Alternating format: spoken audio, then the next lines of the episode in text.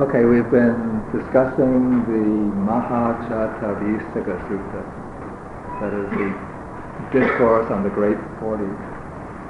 I think last time we were speaking about Samma Sankappa, right intention. And first we explained the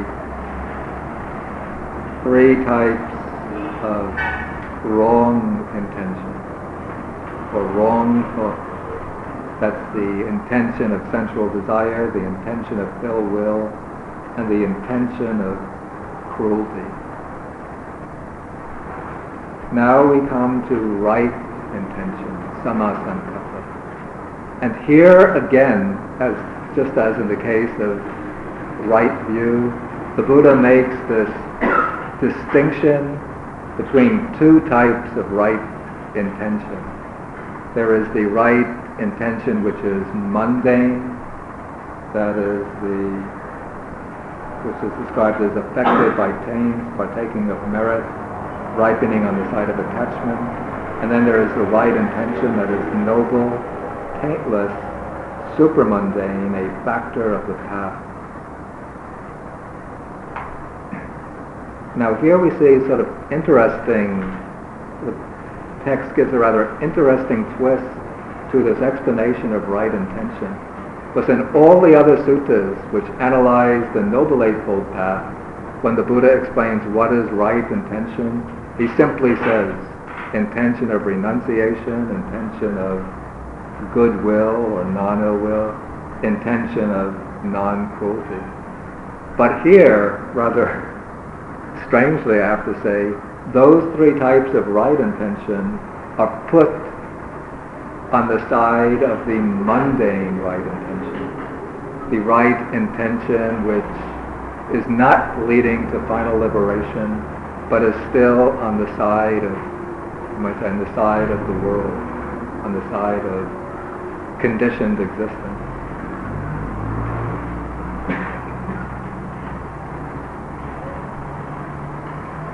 And then the Buddha defines the right intention which is an actual factor of the supramundane path, of the truly noble path, in terms of a definition which is actually very abhidhammic in character.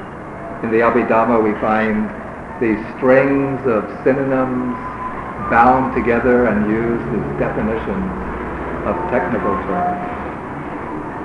And to understand, I think, to understand the basis for this distinction in right intention, we should realize that the Buddha uses a very, very precise method of psychological analysis when he sets out his teaching.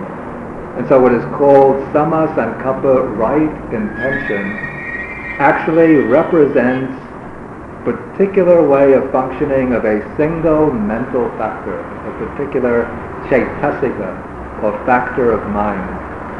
In the Abhidhamma, these mental factors of mind are called chaitasikas.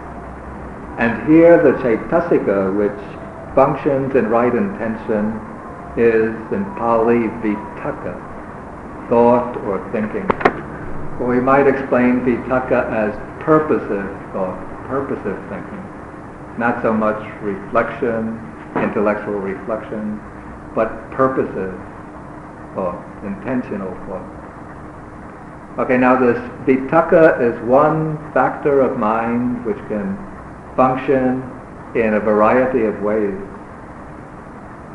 And when we have vitakka functioning in association with sensual desire, then it becomes wrong thought, wrong intention. It becomes kama vitakka, sensual thought.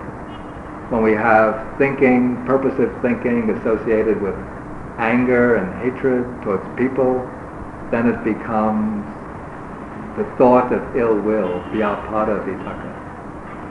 When we have thought associated with the desire to harm others, then it becomes vihingsa vitakka, the intention or thought of harming and injuring. But the same mental factor, vitakka, also arises in wholesome states of consciousness, in what we call kusala chittas. And when vitakka arises in wholesome states of consciousness, then it can become, it becomes sammasankappa, right intention. Now I explained last, last time we met that the Buddha divides the path into two types of path. One is the mundane or preliminary path, which is the path that we have to practice in our daily lives, the path that we have to develop through our own conduct and mental training, then when this mundane path comes to fulfillment, to its climax, then it issues in the supramundane path, which is a state of mind, state of consciousness, which leads directly to Nibbana. And so in our day-to-day life, both in ordinary activity as well as in meditation, what we have to cultivate is right thoughts, right intention of the mundane kind. This right intention by itself doesn't directly bring liberation, but it becomes part of the cumulative equipment that we need in order to reach the supramundane path. So therefore we have to develop thinking which is directed towards renunciation, that is detachment from desire, from selfish craving. We have to develop non-ill will, goodwill or loving kindness. And we have to develop non-cruelty, the intention of non-cruelty, which is the thought of compassion. Okay, and when we develop these types of thoughts, then we are cultivating the mundane path factor of right intention. And these thoughts, these wholesome thoughts, will have different objects depending on the occasion. They'll be cultivated many times over and over and each one will have a very distinct character. The thought of renunciation is different from the thought of goodwill, and both of those are different from the thought of compassion or non-injury. Okay, but now when the meditator takes up the practice of insight meditation, vipassana meditation, then he is again cultivating the path factors. At, on that occasion too, we would say he's cultivating mundane right thought. Now he's not especially trying to cultivate renunciation, not especially trying to cultivate goodwill or uh, non-injury, but rather he's trying to cultivate insight into impermanent suffering, non-self. But as he goes on developing this insight, his mind, his thinking, is accompanied by these three types of wholesome thoughts, or at least from time to time by these three types of wholesome thoughts. Thought of renunciation, thought of non-ill will, thought of non-cruelty. Now as the insight gets developed further and further, eventually it reaches its culmination, and then the mundane path gives rise to the supramundane path. The supramundane path comes in these four stages, or we can call them the four installments. The path of stream entry, which leads directly to the fruit of stream entry. The path of once returner, non-returner, and finally the path of arahantship. And when the supramundane path arises, then the mind leaves behind all mundane objects and it takes as its direct object nibbana, the unconditioned element. When the supramundane right thought arises, in that now when that supramundane path emerges. Within that path, there is this factor of vitakka. That factor of vitakka is right intention, samma sankappa. But it's not directed in any way towards renunciation, ill will, or towards non-injury. Rather, that thought or intention is directed to nibbana. Its object is nibbana.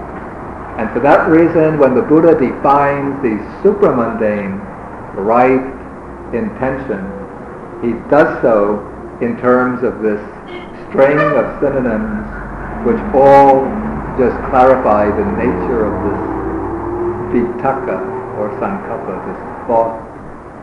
He calls it here, In Pali it's the taka, vitakka, sankappa, chaitaso, appana, mental fixity, I don't remember the Pali, directing of mind, chitas abhi niropana, and verbal formation, vachi sankhara, in one whose mind is noble, whose mind is taintless, who possesses the noble path and is developing the noble path. This is right intention that is noble, a factor of the path. Okay, all of these terms just elucidate the nature of this sankappa. The terms are synonymous. Okay, so there's this one factor, vitakka, which the Buddha defines using different synonyms. It's thinking, taka, thought, then intention because it's actually the purposive aspect of thought. Then this next expression, mental absorption, is interesting because the Taka is not only thinking in the way when we reflect and ruminate about something, but the Taka is also the factor in meditation, used in meditation to keep the mind fixed upon its object, to thrust the mind or absorb it into the object. That's why the Buddha lists vitakka as one of the factors of the first jhana. Because vitakka, when you are, for example, developing a meditation subject, like, say, mindfulness of breathing, then you're paying attention, breathing in, breathing out. It's vitakka, which is taking the mind and keeping it on the object or thrusting it on the object. And so vitakka has this function of fixing the mind and then when the mind is really fixed of absorbing it, then vitakka is called chittasabi niropana because it directs the mind to the object.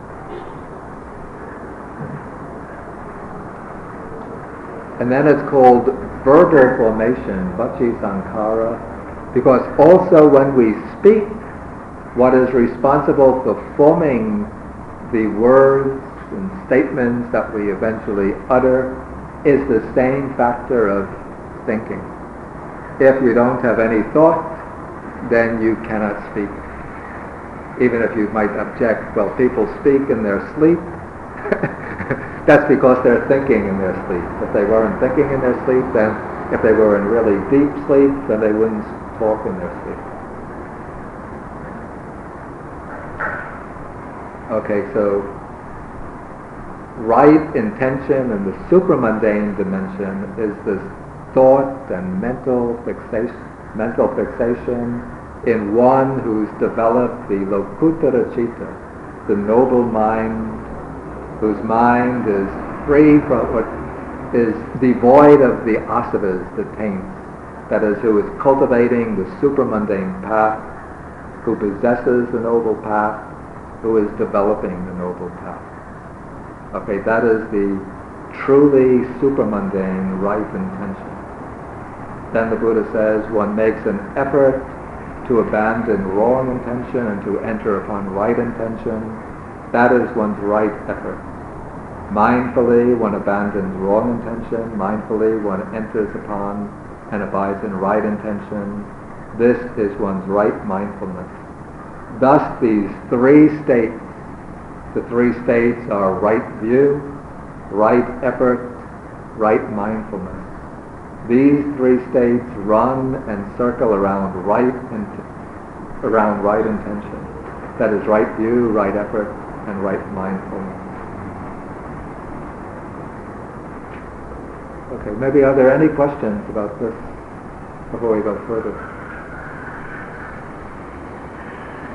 Is this distinction of the two types clear?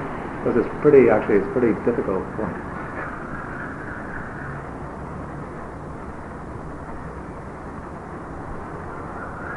Okay, then we'll go on to right speech. Here again, the Buddha starts off and says, right in respect of right speech, right view comes first. And how does right view come first?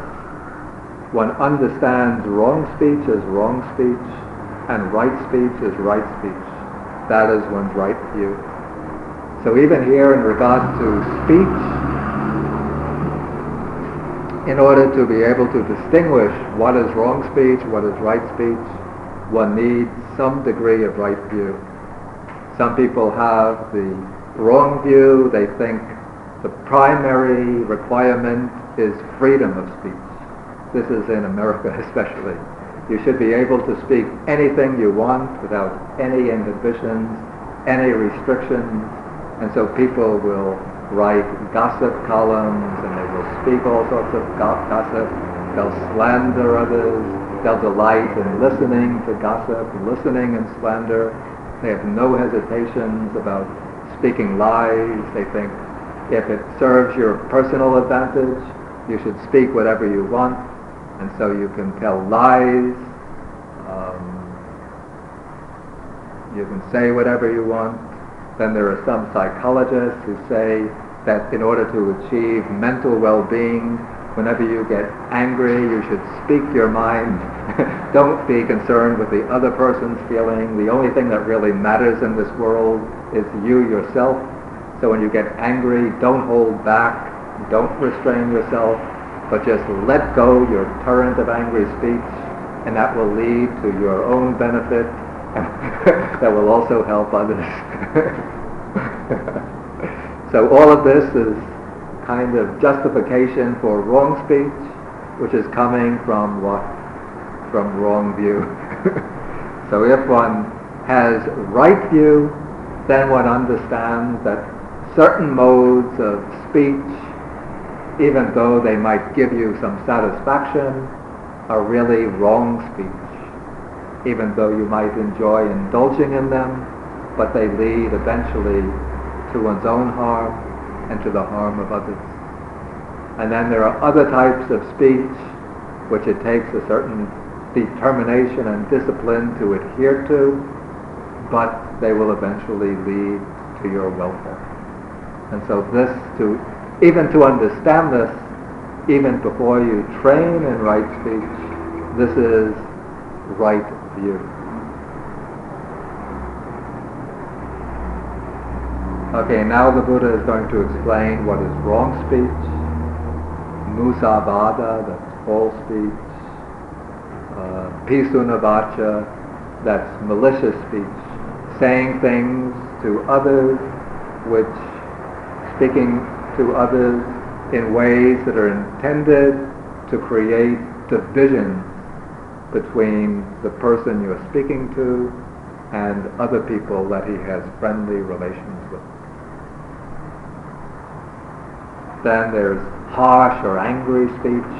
This is speaking to others in very rough ways which will hurt their feelings and cause them pain and even heartache. And then there's idle chatter, just gossiping about things which are of no benefit at all. Okay, so this is wrong speech. And then the Buddha, again, when he comes to right speech, he makes that distinction between the right speech, which is mundane, on the side of the taint, and the right speech, which is supramundane, without the taints, a factor of the Noble Path. Okay, again, to understand these two aspects of right speech, we have to use the kind of analysis which is given in the Abhidhamma. I think the Abhidhamma comes later, but it makes clear but the Abhidhamma method of analysis makes clear certain principles which I think are already implicit in the suttas. According to the Abhidhamma, right speech is not just speaking rightly. What is right speech? Does anybody know?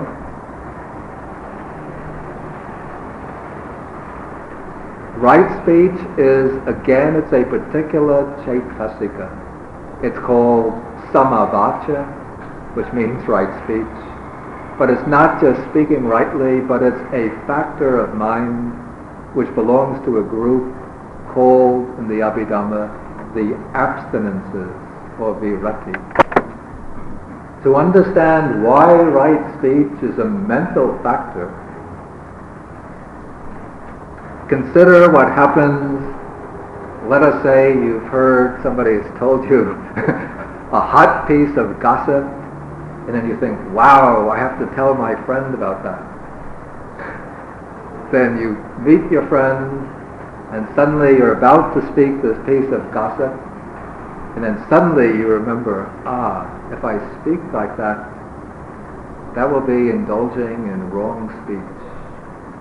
And so you don't speak this piece of gossip, but instead maybe you talk about something else, maybe talk about the weather or just shift the conversation. Now, when you decide not to speak the piece of gossip to your friend, and you restrain yourself from speaking that piece of gossip, at that point you haven't spoken anything. And yet by refraining from the gossip, then you are practicing right speech. So with there, with no speech, or let us say not, not that you've met your friend,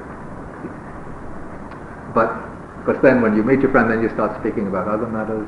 Let's say when you hear the piece of gossip, then you go to the telephone and you start to dial a number, then when you get maybe three or four digits dialed, suddenly you realize you'll be engaging in wrong speech.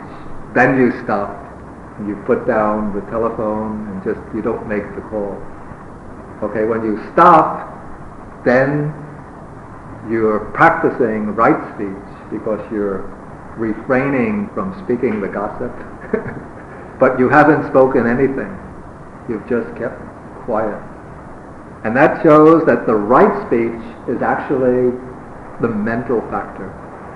The mental factor which exercises the function of restraining the disposition to speak in one of the four wrong ways, or which exercises the function of refraining from wrong speech. Okay, now in our ordinary day-to-day life, when we practice right speech, this mental factor of right speech only becomes active on an occasion when we are inclined to speak in a wrong way. And when we deliberately, intentionally refrain ourselves from speaking in a wrong way. And there are four wrong ways in which we can speak. That is the four mentioned under wrong speech, lying, uh, malicious speech, harsh speech, and gossip or idle chatter.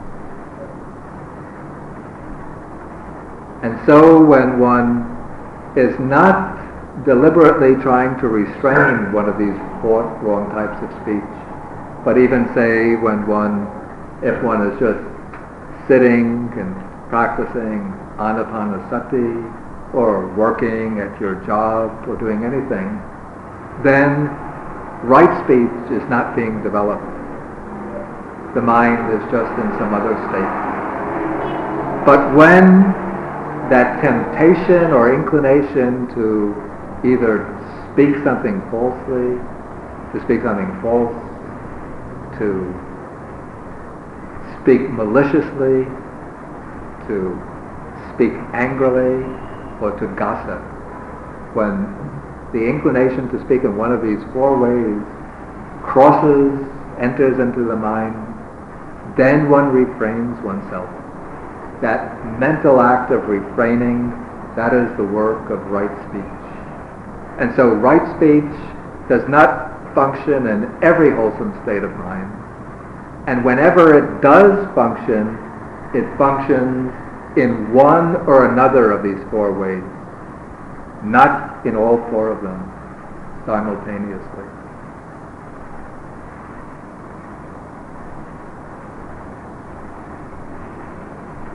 Okay, and this is the mundane type of right speech. The right speech, which the Buddha says is connected with the taint, which is partaking of merit on the side of attachment.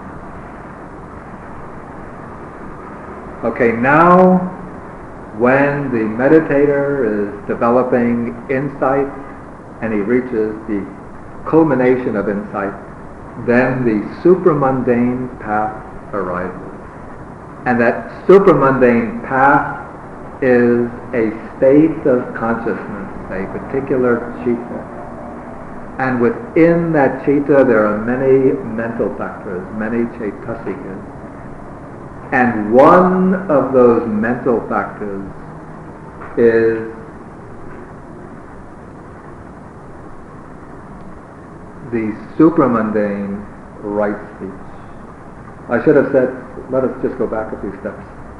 Okay, what I explained, I was explaining the um, the right speech, the mundane right speech on the side of attachment. That is given in paragraph 19. Okay, now paragraph 20, we come to the supramundane right speech. Okay, now we have the meditator has developed insight up to its culmination, and when insight is fully ripe, then there emerges the supramundane path, a state of consciousness in which there is a collection or constellation of mental factors. And in that state of consciousness, each of those mental factors performs its own distinct function. And one of those mental factors is the same factor called right speech one of the three viratis or abstinences. And so here the Buddha gives the definition, paragraph 20. He says, what is the supramundane right speech? The desisting from the four kinds of verbal misconduct, the abstaining, refraining, abstinence from them in one whose mind is noble, whose mind is taintless, who possesses the noble path and is developing the noble path. This is the noble supramundane right speech. Okay, here again we have the string of synonyms, which doesn't mean very much on the surface, but now the explanation reveals quite a lot. This supramundane right speech is that one path factor of right speech which now functions in a very different way from the right speech in the ordinary mundane mind. Here, right speech is a mental factor which has the function of closing off the doors to any possibility of wrong speech in the future. Here, one is not deliberately trying to refrain from wrong speech by an act of will. Because now the mind has emerged from, even from the five aggregates, and it's now fixed upon Nibbana as the object. But in that same supramundane path consciousness, right speech has the function or task of, supr- of cutting off, eliminating, eradicating the kilesas or defilements which motivate wrong speech.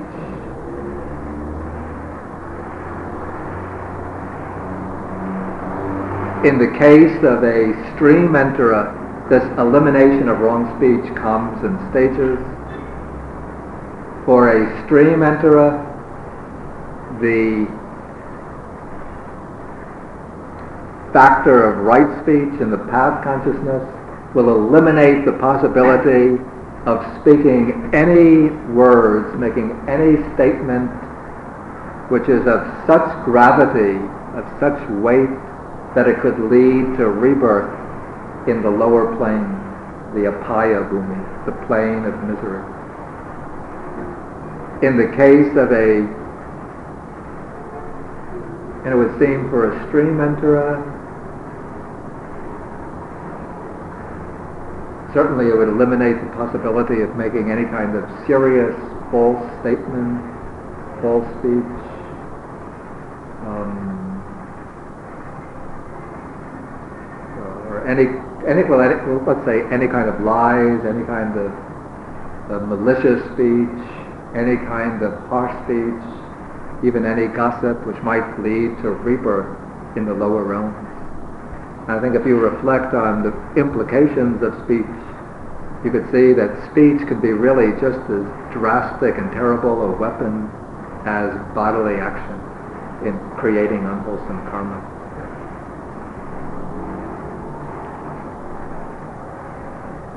For the once returner, um, I don't know specifically what would be eliminated by the once returner. For the non-returner, I think any type, since the non-returner eliminates, eradicates ill will, hatred, he can never speak, make any kind of malicious statement, pisu pisunavacha, because that's always motivated by hatred. And the non-returner can never speak any kind of angry speech or harsh speech. I think he might still be, have a tendency maybe even perhaps to make some harmless false speech. This I don't know actually. But he could still indulge in um, perhaps gossip or idle chatter, providing it has nothing to do with sensuality, since he's eliminated sensual desire. And then the fourth stage, the path of arhanship, in that supramundane path, the factor of right speech would eradicate any possibility of making any kind of engaging in any type of wrong speech at all. In the case of the arhat, right speech completes the full function of this mental factor and then there becomes even no need in the future for any effort at restraint in his speech. The arhat just will naturally always conform to the principles of right speech, effort, effortlessly and spontaneously.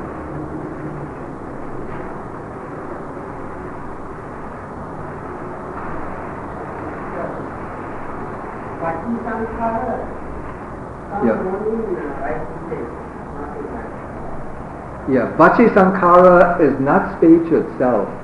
Vachi Sankhara is intention or thinking, vitakka, because the Vachi Sankhara, the verbal formation, is the mental factor which formulates words, which formulates speech.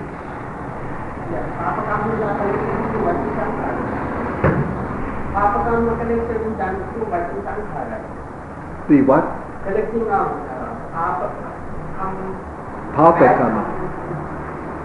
Well, I'd say evil action would be, Papa karma would be committed principally through, well, wrong speech,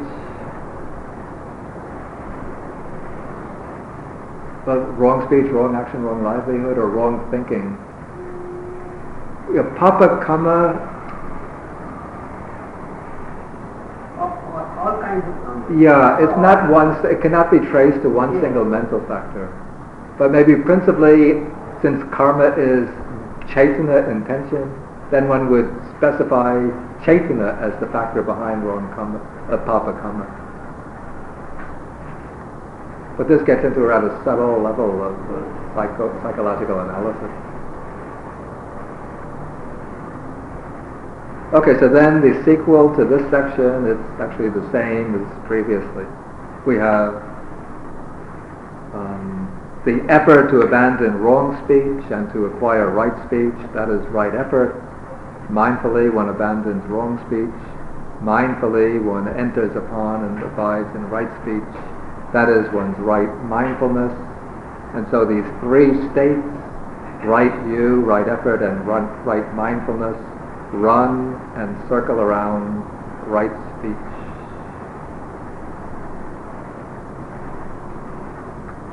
Okay, now we come to right action.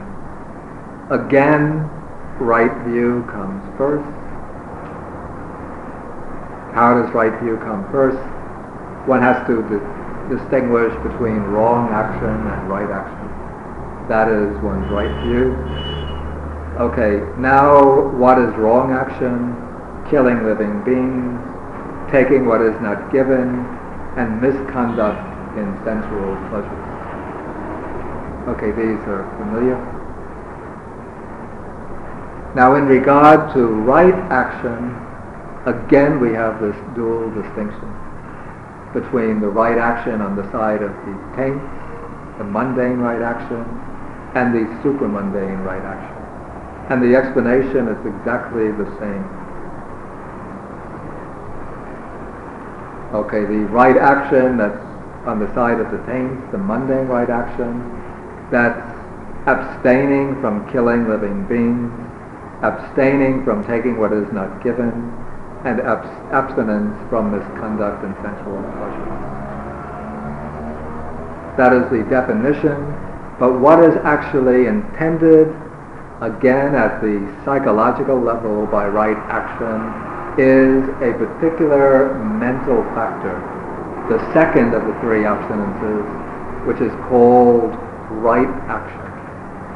Because what happens when one observes right action is that one refrains oneself, one restrains, one restrains oneself from a particular type of wrong action. One restrains, one refrains from wrong action. So somebody, for example, is tempted to steal. He sees he's in a shop. He sees that he can make a clear whisk away item that he would like. Small item, maybe a little pocket watch or portable radio, trans, trans, transistor radio. Do they still make transistor radio?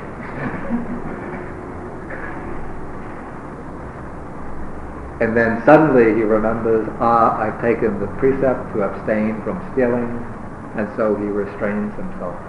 That is the mundane right action. Somebody sees some insect flying around the house, he thinks, let me just swat it and get rid of it. then he becomes aware, ah, I have to refrain myself from killing, and he deliberately holds himself back, and in that way practices right action. Okay, so in this, in the case of right action of the mundane kind, right action as this mental factor of restraint is being exercised only when one deliberately refrains from one of the types of wrong action, and it always occurs in a different way depending on the occasion. Sometimes abstaining from killing living beings, on another occasion abstaining from stealing, on another occasion abstaining from misconduct in regard to sensual pleasure. But when one reaches the supramundane path, again this is a state of consciousness made up of many mental and within that state of consciousness is the mental factor, the chaitasic, the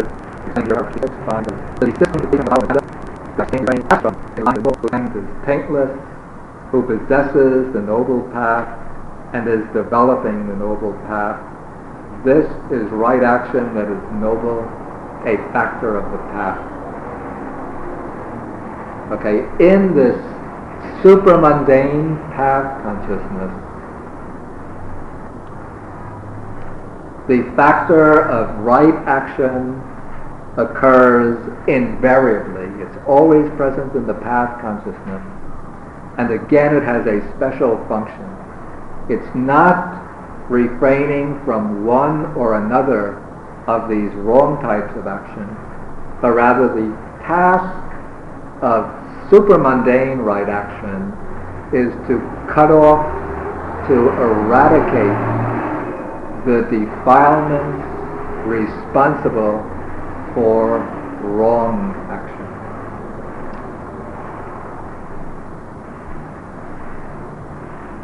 And so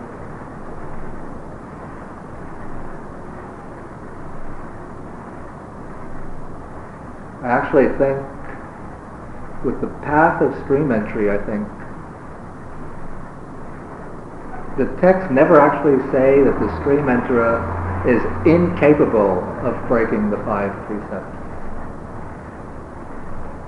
What they say is that there are five things that the stream enterer is incapable of, which is mattress killing his mother, killing his father, um, killing an arhat, maliciously wounding a Buddha, maliciously causing a schism in the Sangha.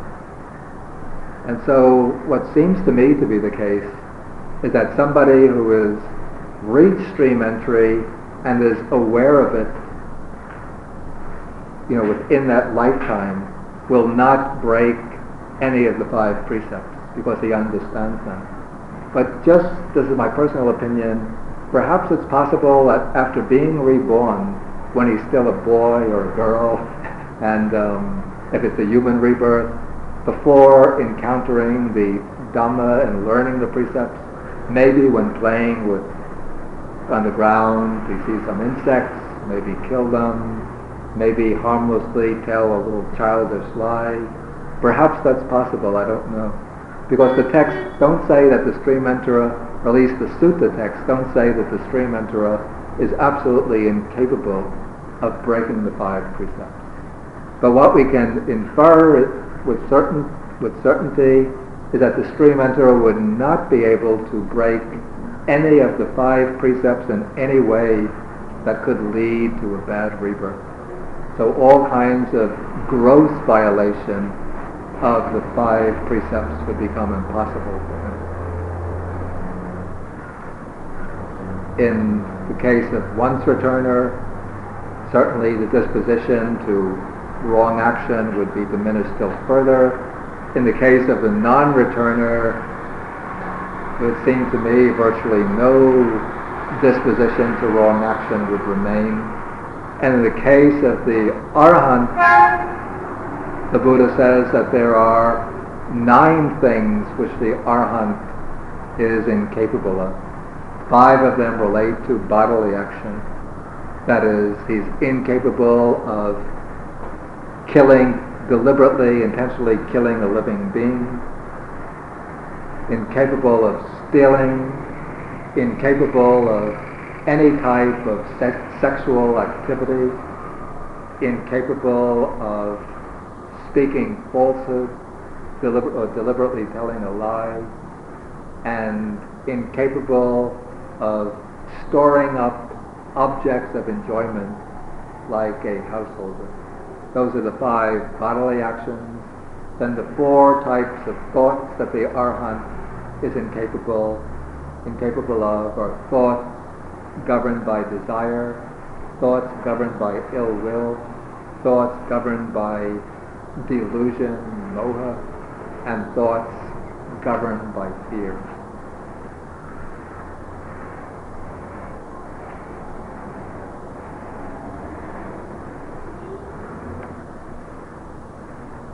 Okay, then the sequel is the same. One makes an effort to abandon wrong action. and to enter upon right action. That is one's right effort. Mindfully one abandons wrong action. Mindfully one enters upon right action.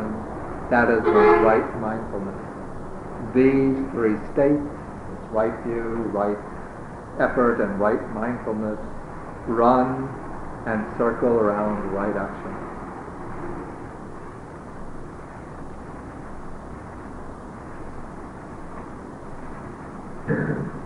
Okay, maybe I will stop at this point and then continue with the discourse the next time we meet. If there's any questions on anything that um, I explained, please feel free to ask.